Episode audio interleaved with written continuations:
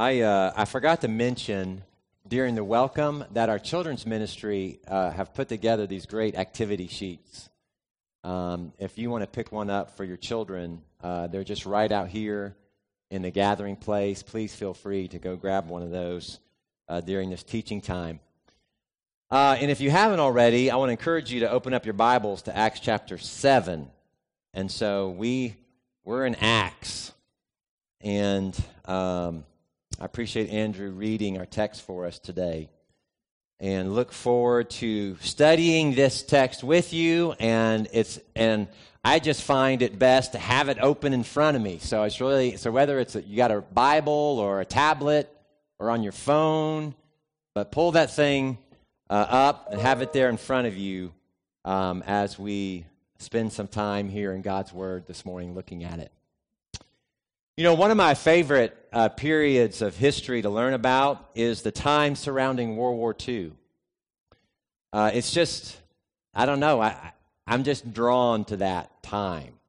It's just such a fascinating time in our own country's history and then, of course, just in world history. Many books have been written about it. Films have been made about the events surrounding that time. But one of the films that has been made is actually an Italian film called Life is Beautiful. It won the Oscar back in 1997 for Best Foreign Film. I think it also had the Best Score and then also the Best Actor, which was pretty amazing. The actor's name is Roberto Benigni. He directed the film and starred in the film as its main character, Guido. And in the film, he plays a young Italian Jewish man who in 1944, when northern Italy is occupied by Nazi Germany, is taken to a concentration camp along with his wife and their 5-year-old son. While in the camp, Guido and his son get separated from the wife. And he desperately tries everything in his power to help his son, his 5-year-old son, live through this just unimaginable time. I mean, it's amazing if you've not seen the movie, the lengths that this father goes through to protect his son and to help his son make it through this time. It's awe-inspiring. And it's heart-wrenching, just all at the same time. So what he does to kind of help his 5-year-old son make it through is he comes up with this plan to hide what's really happening from his son. He explains to him that this concentration camp is just a game in which the son must perform certain tasks that the father gives to him. And if the son will perform all these tasks, he'll the first one to get to 1,000 points wins a tank. And so the son becomes excited that he can perform all these tasks that the father gives him, reach 1,000 points first, and win a tank. And there's just this incredible scene in the movie when they're first brought into the barracks, and one of the German officers wants to explain the camp rules to the new prisoners, but he only speaks German. And so most of the prisoners are Italian. And so he asks if there's anyone in the audience who can translate German into Italian. Well, Guido can't. It's kind of like Hunter in translating the Chinese on Wednesday nights. He's our Chinese translator on Wednesday night. Well, Guido decides he's a German translator, even though he doesn't speak German and can't, but he decides to go up in front next to this German officer and translate it into Italian, all so that he can keep the ruse going for his son. And so as this German officer barks out these terrible orders about being part of this concentration camp, he translates it for his son into Italian, that it's this game. It's just this game that they're playing, that you can win this tank. And it's just this beautiful, powerful scene that where he just, this father just risking his life to convince his son to help his son make it through this time in this camp. I share that with you this morning because it serves as a great illustration of this principle. It matters who tells the story. It matters. It always matters who tells the story. It matters if the winner is the one telling the story versus if it's the loser being the one that tells the story. It matters who tells the story. I don't take for granted the fact that as the one who's been asked to be in front of you this morning, that I'm the one telling the story. Because it matters. It makes a difference. It makes a huge, significant difference who it is telling the story. You know, in the example, the illustration that I gave you, if the 5-year-old son had heard the version of the story told by the German officer, I'm sure he would have been overwhelmed by fear and had not survived the concentration camp. But instead, he heard his dad's version of the story. And he survived his time there. And that's I think, what's so special and something that I've not emphasized enough in kind of my own understanding and thinking about this sermon that we're looking at over the next couple of weeks together, just in order to make it all the way through it. What's so special about this sermon in the book of Acts, Stephen's sermon? By far, it's the longest sermon in a book that's full of sermons, right? This sermon's called Acts, but as we're learning, it's a book full of sermons and speeches. And this one's the longest by far. It's actually twice as long as Peter's sermon at Pentecost. In Luke, in the writing of his history, in the telling of his history, he's given this sermon a place of prominence in the history of the church. It's absolutely critical to the development of his history that he's telling here in Acts. And here's the main point that I want you to see. It matters who tells the story. And Luke has chosen Stephen to be the one to tell the story of Israel to the church. It's very important to tell the story of Israel. To understand the story of Jesus, you have to understand the story of Israel. And so it's important who's the one telling the story. And Luke, in his history of the church, chooses Stephen to be the one to tell the story. This is going to be the story of Israel that's passed down. This sermon's going to be passed down through the generations. This will be the version of the story of Israel that's put to memory. Here we are 2,000 years later studying it. I mean, think about the significance of this sermon with me just for a second. Not only does it provide to be the catalyst for the upcoming mission of the church. I mean, what we're going to learn is immediately following this sermon, the church is going to be forced out of Jerusalem. And it's going to begin its worldwide mission. The church in Jerusalem will be scattered to Judea and to Samaria. And so it's this sermon that serves as a catalyst for that. Up until now, they've just been there in Jerusalem. But Jesus tells them in Acts chapter 1, verse 8, right, that he's sending them out. It's beginning in Jerusalem, but you'll be my witnesses also throughout Judea and then in Samaria and then to the ends of the earth. And so it's this sermon that provides, that serves as a catalyst for the church as it goes out. But then also at the end of the sermon, who do we learn is there giving his approval to Stephen's death? Saul,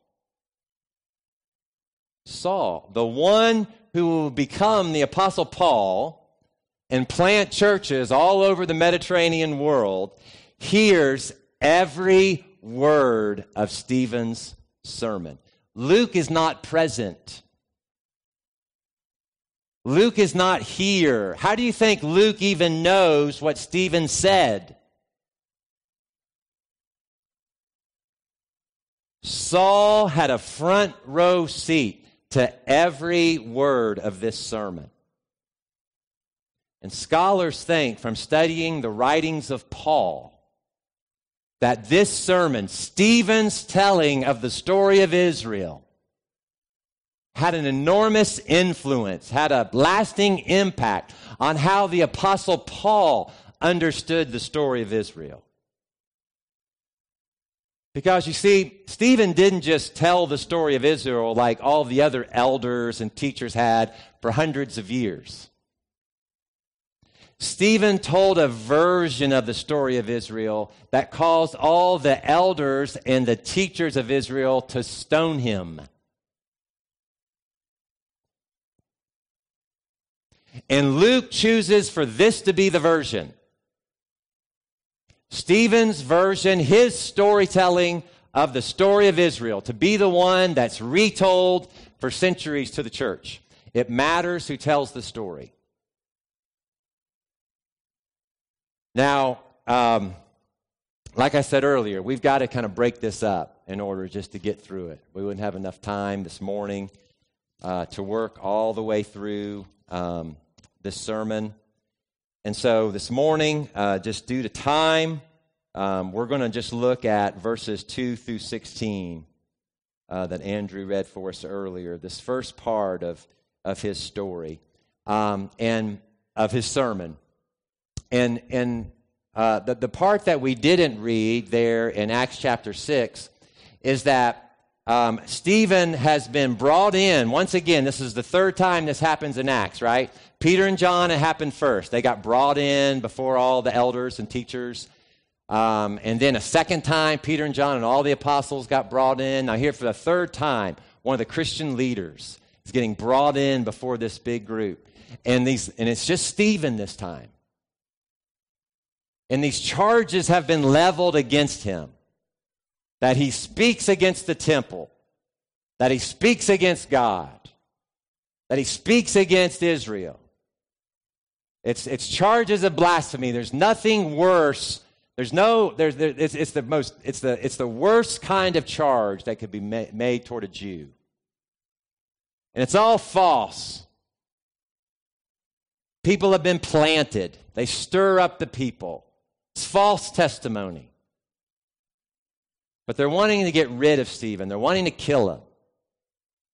And so they give these false charges. Comes before the high priest, asks him in verse 1 of chapter 7 if these charges are true. And then he shares this sermon. He shares the story of Israel. My outline is to talk about three specific parts of the story found in these verses this morning. We're going to look at God's covenant, God's call, and God's chosen one. These are three parts that are important to the story of Israel and important to our story. And so God's covenant, God's call, and God's chosen one here as we look at Stephen's sermon. The first one, God's covenant. In verse 5, Stephen uses emphatic language to make it clear that God gave Abraham no inheritance here, not even a foot of ground. That's emphatic language. He wants them to know no inheritance was given to Abraham. Stephen wants to emphasize in his telling of this story that the relationship that God established with Abraham did not involve the receiving of land. His relationship had nothing to do with land. In fact, he and his descendants, Abraham and his descendants, would in fact spend several hundred years living as strangers and aliens, strangers and foreigners, with no land. That's how the story of God's people begins. It's a very important part of the story that gets overlooked. Abraham was actually told by God to leave his land and to leave his people. You know, the first part of Stephen's version of the story of Israel is about how Abraham and his descendants would live as strangers and foreigners with no land. That's how the story begins. You know, this theme gets picked up on by a couple different New Testament writers. Right? Paul, Peter comes to mind in particular in his first letter. He would pick up on this theme. It becomes a way to kind of understand and describe the church. Stresses how followers of Jesus are chosen strangers, aliens and foreigners in this world. We sing songs like "This World Is Not Our Home." This becomes a very important part of our story. You see, God did not establish his relationship with Abraham based upon a place. Because Stephen, the telling of his story, he emphasizes he did not even have a foot of ground. So God didn't establish this relationship with Abraham based on a place or upon a people. He says, for at that time, Abraham had no child. So this relationship wasn't based on a place. This relationship didn't form upon a people. God's relationship with Abraham and his descendants was established upon a promise. It was upon a promise. Man, if you like circling, if you like underlining, that's the part to underline here in verse 5. But God promised him.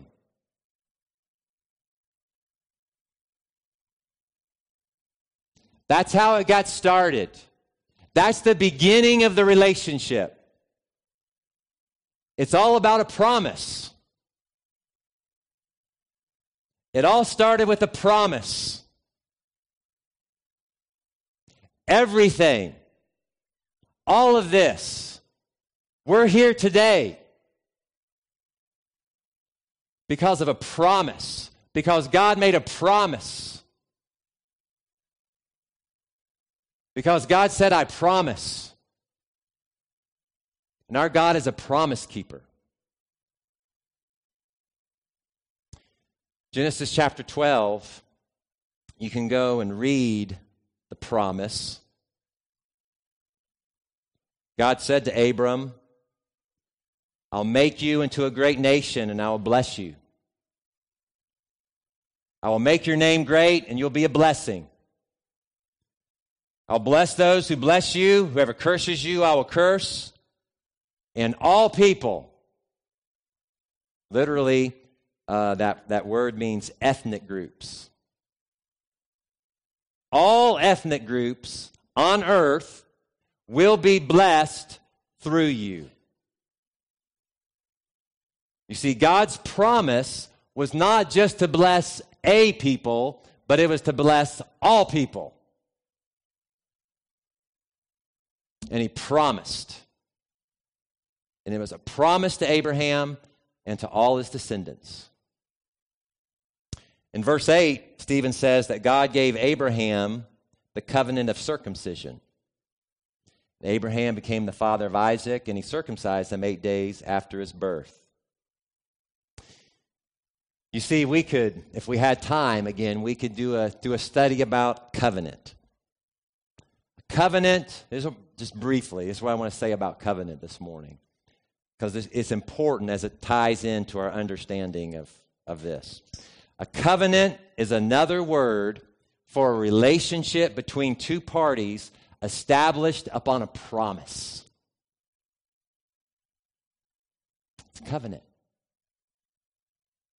It's forming a relationship. It's establishing a relationship upon a promise. Karen and I have a marriage covenant. We have a relationship with one another that we established, that we built upon promise. that she is my wife and there is no other. And I'm not going anywhere. And our relationship is established upon that promise that we made to each other. And that's what this covenant of circumcision, for all, you know, it gets diluted, it gets convoluted down through the years as you look at it. But originally, God gave Abraham the covenant of circumcision as an outward sign, as a reminder that their relationship was established upon a promise.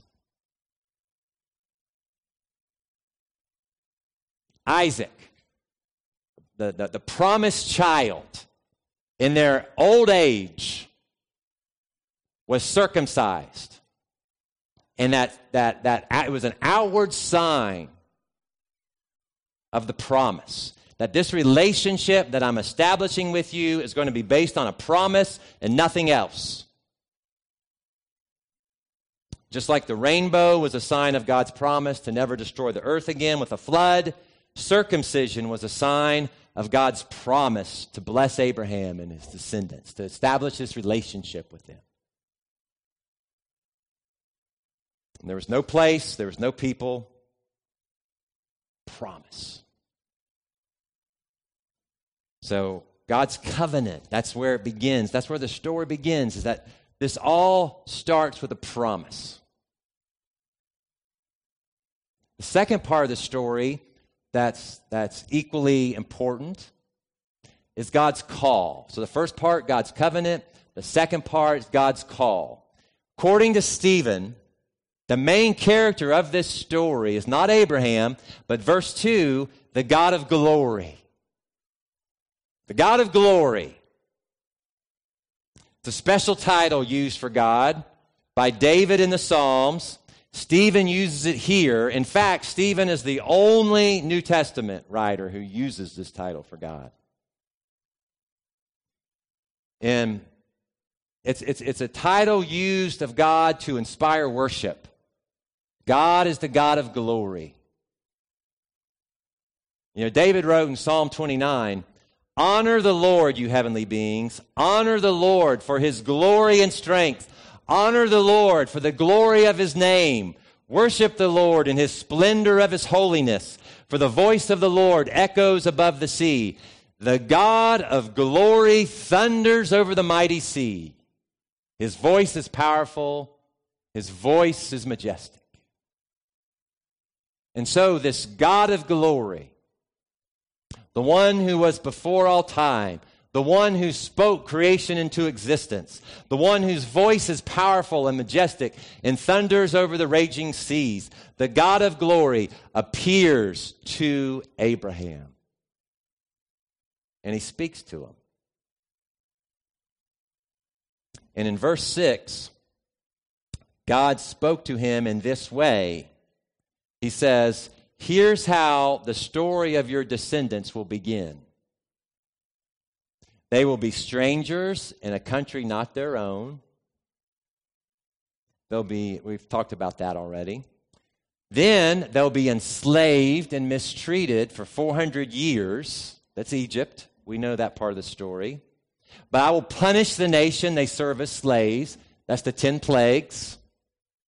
"And afterward," here's what I want you to see here in verse 6. Actually, verse 7. "Afterward, they will come out. They will be called out of that country." You see, the first book of the Bible is Genesis, which means beginning. It all begins with a promise. That's how the story begins, with a promise.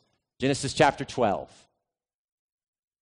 Then the next book of the Bible is Exodus, which means to exit. The next part of God's story about his people is about a call to come out. It's about being called out. For what reason? Verse 7, "They will come out of that country and worship me." They will come out of that country and worship me in this place. You see, the next part of the story of God's people is about a call to worship. a call to worship the God of glory. The story of Israel is about being a people being called out. Called out from a land of slavery. God says those who are enslaved will come out of that country in order to worship me. You see, it's a call to worship. It's not a call to go. It's not a call to leave. It's not a call to possess a land. Those are all details of the story. But ultimately, it's a call to come out and worship. What does it mean to be called by God? You know, the literal definition of the Greek word for church, ekklesia, the word literally means to be called out. Listen, one of the simplest definitions of the church is a group of people who were formerly enslaved by sin, but who have now been called out of that bondage in order to worship the God of glory. Amen? And God still calls people today out of the slavery of sin. God still calls enslaved men and women out of the bondage of worshiping yourself.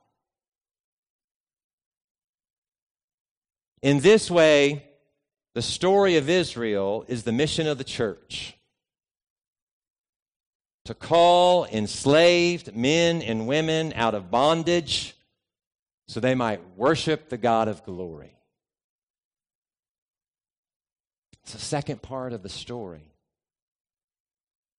God's call. And the third part that I want us to look at together this morning is God's chosen one. Because God's covenant is all based on a promise. Relationship with God is based on a promise. God's call. All of us who are here and part of the church, we've all been called out of being enslaved by sin, being in bondage to ourselves and to the world. We've all been called out of that in order to worship the God of glory. And the third part is God's chosen one. You know, interestingly, in Stephen's telling of the story, he skips over Isaac. There's a lot there that he could have told, right? Skips over Jacob, Esau, in order to focus on the telling of the story of Joseph. So he goes from Abraham, Joseph. You know, Joseph is such a critical part of the story because there's a pattern. There's a pattern that's established at the very beginning. It can be traced all the way back to the patriarchs, to the very sons of Jacob. The people of Israel are known as the 12 tribes after these 12 sons. And there's a pattern among the people that goes all the way back to these original 12 with these 12 brothers. And here's the pattern in verse 9. The patriarchs were so filled with jealousy. You see, what filled them fueled them. They were so filled with jealousy. Now listen. They rejected the one who was chosen by the Father.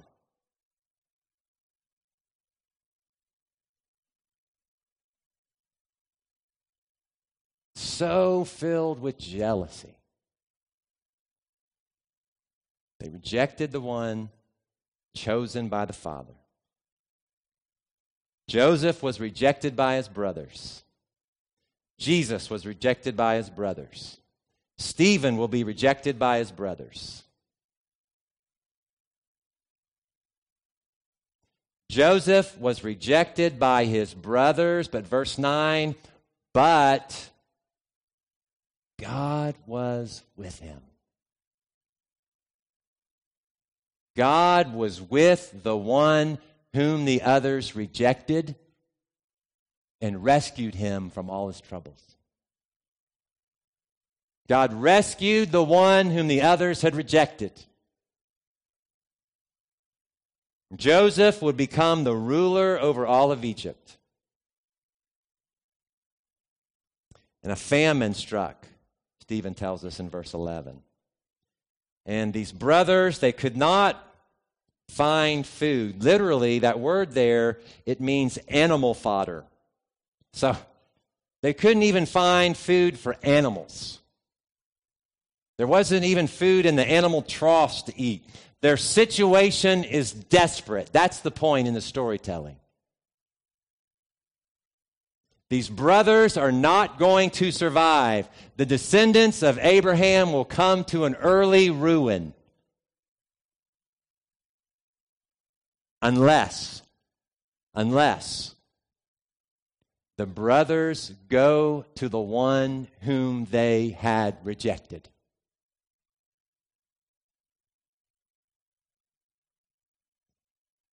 It's the only way for salvation. It's the only way for these brothers to find survival in these desperate times is to turn and go to the brother they had rejected.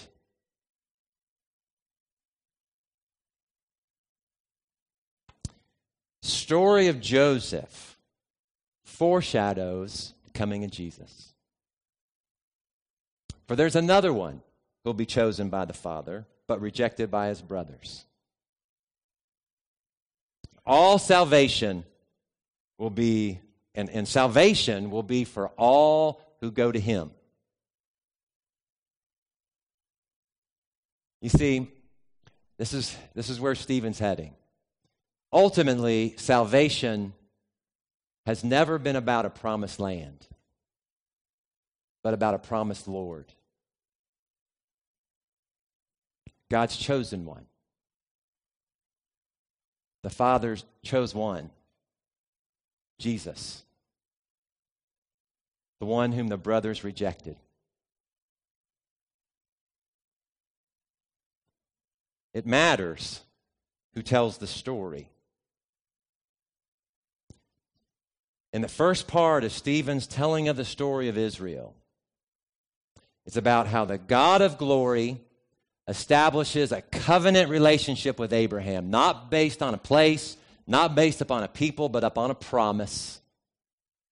Calls his people out of bondage in order to worship him and rescues them through the one chosen by the Father, but rejected by his brothers.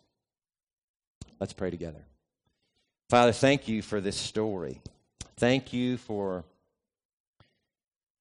this being the story, for Stephen's version being the one that Luke chose to tell.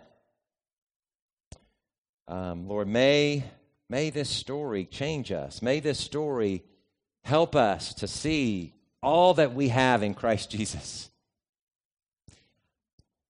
All that we have, all that we've been given has been according to the Scriptures. And so the story is important. The story of Israel is important. And so I pray, Father, that all these important parts of the story, God's covenant, God's call, and God's chosen one, Lord, that they encourage us, that they inspire us, that they draw us to even know in greater ways what we've been given, salvation that we have in Christ. So thank you. Thank you for your love for us. I pray this in Jesus' name. Amen. You know, the invitation this morning is this, the same salvation that Joseph extended to his brothers, Jesus extends to you. Jesus extends to you. The one who was rejected stands to forgive, extends his invitation to you today to come to him, to come to the promised Lord,